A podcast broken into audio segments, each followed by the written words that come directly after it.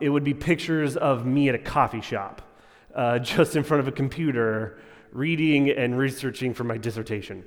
So that would be super boring pictures. But uh, at the very end of my sabbatical, uh, Lindsay and I and our two kids, along with some family who come alongside of us, went to Hawaii and went to Oahu, the island of Oahu, spent uh, most of our time there. We did so much snorkeling. I kind of look like a, a, dork in this, but snorkeling just kind of makes you look like a dork. Um, but we had a blast. Uh, we got to go to Kualoa Ranch and uh, drive UTVs, and our kids just loved being in the water. I mean, they just were obsessed with uh, snorkeling and seeing all the uh, turtles and fish and just had a blast. Uh, a, a, great time to, uh, to connect as a family and, and spend some time away, um, recharging, feeling rested, and, and, ready to go. That last picture, George, if you could go to the last picture of my kids.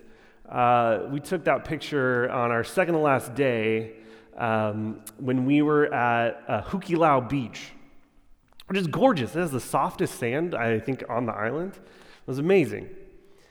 Um, and 10 minutes later, after taking this picture, uh, we received word that D was going to have his credentials taken and that he would no longer be our pastor for the foreseeable future.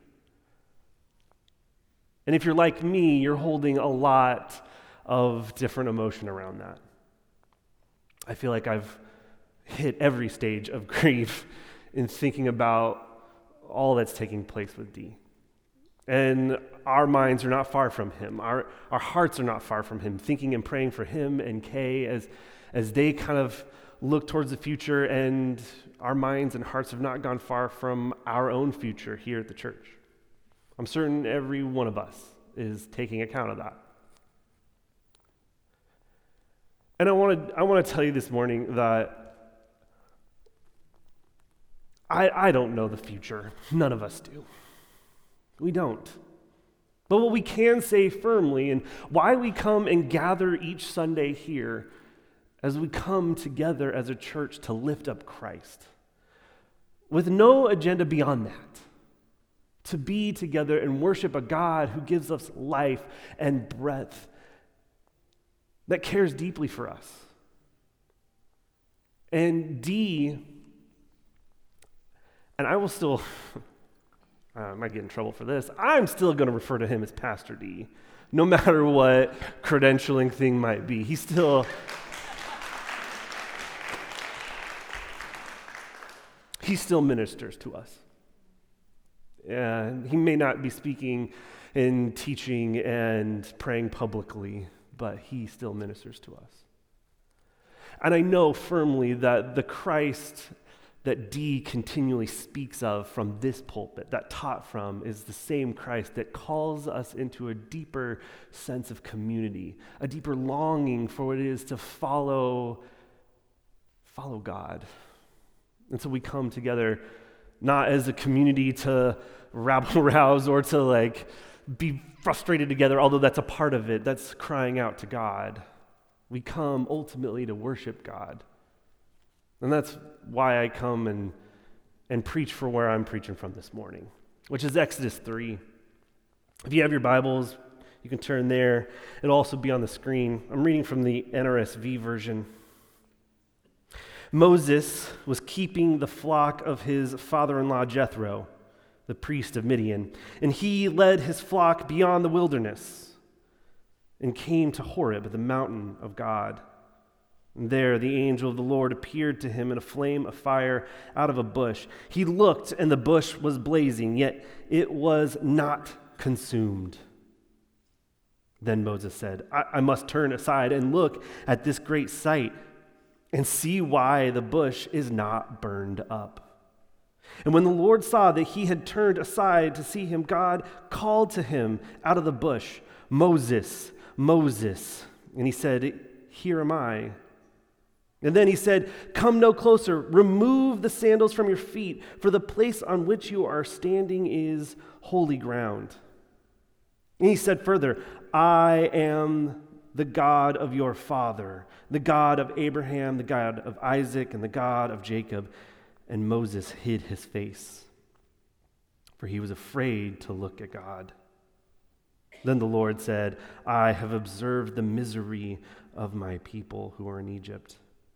I have heard their cry on account of their taskmasters. Indeed, I know their sufferings, and I have come down to deliver them from the Egyptians, and to bring them up out of the land to a good and broad land, a land flowing with milk and honey to the country of the Canaanites and the Hittites and the Amorites and the Perizzites and the Hivites and the Jebusites.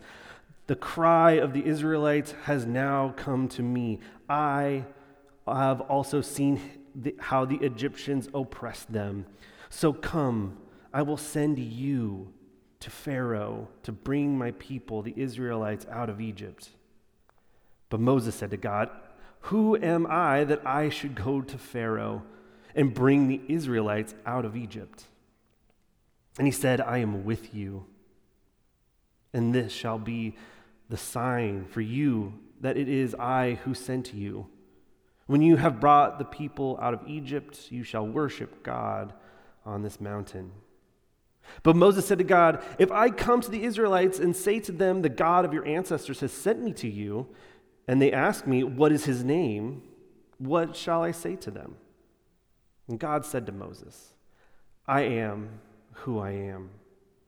He said further, Thus you shall say to the Israelites, I am has sent me to you. God also said to Moses, Thus you shall say to the Israelites, And the Lord, the God of your ancestors, the Lord God of Abraham, the God of Isaac, and the God of Jacob has sent me to you. This is my name forever, and this my title for all generations. The word of the Lord. Uh, it, Wow, Exodus 3. This is one of the most iconic passages of Old Testament scripture, if not the entire Bible. It, uh, Dr. Brad Kelly has started a cinema class called Old Testament in the Cinema. Uh, if you're at Point Loma, check it out. It's awesome, I bet. I haven't taken it. Um, but if Dr. Kelly were a very patient man and didn't want to uh, labor his students, uh, or, or, maybe wanted to, um, he could do the entire class on movies on Moses. So many. Obviously, iconically, there's the Ten Commandments, but also, most recently, uh, Christian Bale in Exodus, Gods and Kings. And we have, I mean, if you have kids, you immediately think the Prince of Egypt. But there's 10, 12 movies just on Moses. And not only that, centuries millennia of Jewish people have read Exodus 3 and have known and understood their identity as a people chosen by God. They look to this passage for understanding about who they are and how they engage with God, who this God is, as revealed through Abraham and Isaac and Jacob. It's an iconic passage. It's celebrated every Passover. That Moses, inspired by God, called by God, leads the people of Israel out of slavery from Egypt. And this passage continues to inspire, not just cinematically, but when thinking about the, the slaves in the antebellum South. They read this passage or recited this passage as a way of continuing the faith in Yahweh, in God. They called somebody who, Harriet Tubman, who helped slaves leave slavery, get to freedom, they called her Moses. This is a deep, rich passage. One that, as a white guy from Sacramento, hard exactly to link up with. I have never experienced any type of oppression. I don't know what experiential knowledge I can provide to this text because I have never been marginalized. I have never been enslaved. I don't know that type of suffering in my bones. But what I do know, and what is clear from this passage, is a revelation of who God is in the world, of how God interacts with God's chosen people. And so here you have Moses, who not two chapter a chapter earlier has run away from his home country of Egypt. And even how Moses has life entirely is because of some women who were pretty crafty. And were able to sneak Moses into a situation in Pharaoh's household to be able to be fed, even though he was a Hebrew boy. And that Pharaoh was killing Hebrew boys. And Moses finds that he is a part of this group of people, the Egyptians. He's born and raised in not born and raised, but he's raised in this household, and yet he's Hebrew. And he finds himself in kind of no man's land. He ends up empathizing with a, a Hebrew who has been uh, beaten and by one of his uh, taskmasters, his slave masters, and kills that slave master, thinking no one saw it. And yet, word gets around that this Egyptian slash Hebrew has now killed an Egyptian, and he's ending up on the run. He's not quite Hebrew. He wasn't raised in a Hebrew household, and he's not quite Egyptian, and he's being pursued by the Pharaoh for murder. And so he runs into the desert, runs to Midian. And as he's going about his work as a part of Jethro's household, he sees a light. He sees a fire burning but not consuming the bush in which it is dwelling. And that catches his attention. And he thinks to himself, what is that about? A fire burning, yet not destructive. And so he goes and checks it out and he stumbles on a calling by God. And God says to him, I am the God of your ancestors. I am the God who did this creation. I am the God who knows the cries of my people. With all that they have, all they've lamented, all they've suffered with, God has observed, God has heard their cries. He knows his people. And he says, And I've come down to deliver them, and I'm sending you. Notice the verbs in the text, how God describes himself. God who observes and hears, God who engages, comes down, delivers. This is clearly a God who's paying attention, hears the lament of the people and responds. That God is present and acting creatively to empower Moses. He's speaking out of a, bur- out of a bush that is not being consumed, that is not being destroyed, and invites Moses to be a part of a liberative act, to liberate God's people from slavery. And Moses' response is me? You want to send me to talk to Pharaoh? I mean, I know that Pharaoh. He's not a great guy. he wants to kill me. And yet, this is what Moses has been called by God to do to confront Egypt, to confront the Pharaoh. Now, um, I was raised uh, with good, awesome parents who taught me the ways of Star Wars. Uh, and I, as, as early as I can remember, like I remember the, the VCR like full set of Star Wars uh, with all the great artwork, and we would watch them all the time. And uh, Star Wars has like a pretty significant role in my life. And so whenever uh, we would watch it, I was just enamored with the music. The, the music in Star Wars is iconic, right? Especially that, like, immediately you'll know that like exactly what the feeling is when I sing dun dun dun dun dun dun dun dun, dun right? You're just already filled with dread. and you see the flowing cape of Darth Vader going walking through, right? Well, as you think of Egypt and you think of the, the power of Pharaoh, it's not a mistake to immediately start singing bam, bam, bam, bam, bam, bam, bam, bam, bam, when you think of the Egyptians. Because they're the evil empire.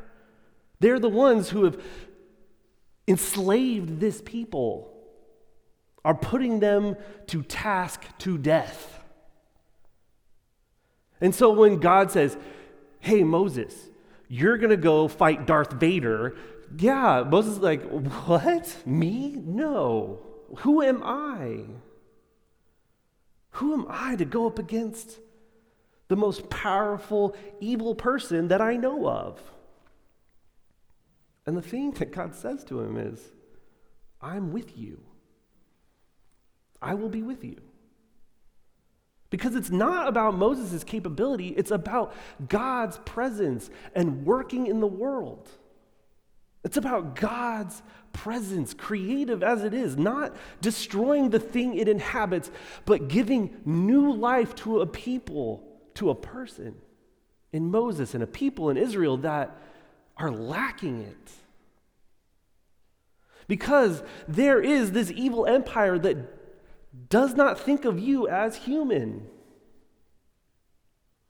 Much like the Galactic Empire and much like the Egyptians, they see the people of Israel as a means to an end, a way to extract as much wealth for themselves.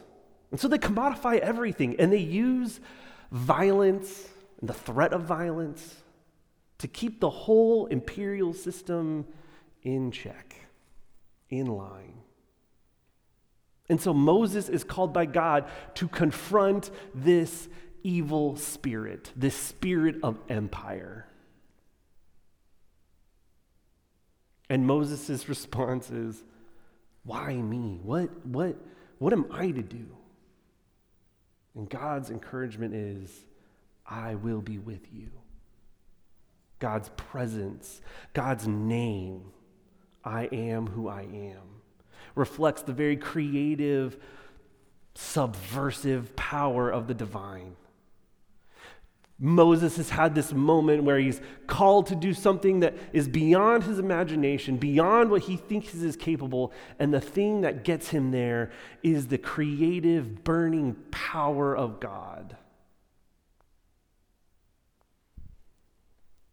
And so Moses asks, Who shall I say who sends me? And God responds, I am, me, the one who hears, the one who knows the suffering of the people. What's beautiful is that Moses is not the only one. Moses is not the one who's ever gotten this call. There's a young woman who's faithful to God, fully unknown, has no past, has no reputation, is just faithful to God, is not any stature or power in the world, and, and she's in even a pretty vulnerable place. And God tells her, You're going to be with child, even though she is unmarried. It's surprising when you turn to Luke chapter 1 and see that the call on Mary is so I, just comparable to the call on Moses. That Mary, ordinary, nothing special about her, Mary, faithful to Yahweh, is called by God to incarnate God in the world. And the same spirit that was with Moses is with Mary. And that same spirit that was with Moses and was with Mary is the same spirit that was incarnate in Jesus. That liberative power, that power that is seeking the best for people to unbind them from slavery, to unbind them from authoritarian rule. And that same spirit, that same burning fire that shows up in the burning bush, is the same spirit that is poured on the disciples in Pentecost. That same spirit that calls Moses, that spoke to Mary, that was incarnate in Christ, that was poured out on the disciples, dwells in us. And we are not consumed, we are not destroyed. This is a fire that burns in us. Not, just, not a fire of destruction, not a, not a tool for authoritarian rule as if we could make everything right by power alone. This is a power that is sent by God, that is a creative, present, life giving power. And that same power is in us. But we cannot ignore how Moses gets there. It is out of the crying out of the people. We cannot ignore our own place, our own laments, our own fears, our own frustrations, our own feelings of chaos. We can't do that. If we aren't crying out to God, we are not in tune with where God might be calling us. If we don't consider our own place, the stuff we got going on, the hurts and the frustrations, if we aren't taking that up to God, we won't be hearing the rest of the music, the music of new life, of liberation of a power to confront powers that just seek to take everything from you. Because there is a light, there is a fire that the Holy Spirit brings on us that empowers us to be like Christ in the world, confronting evil, comforting the hurt.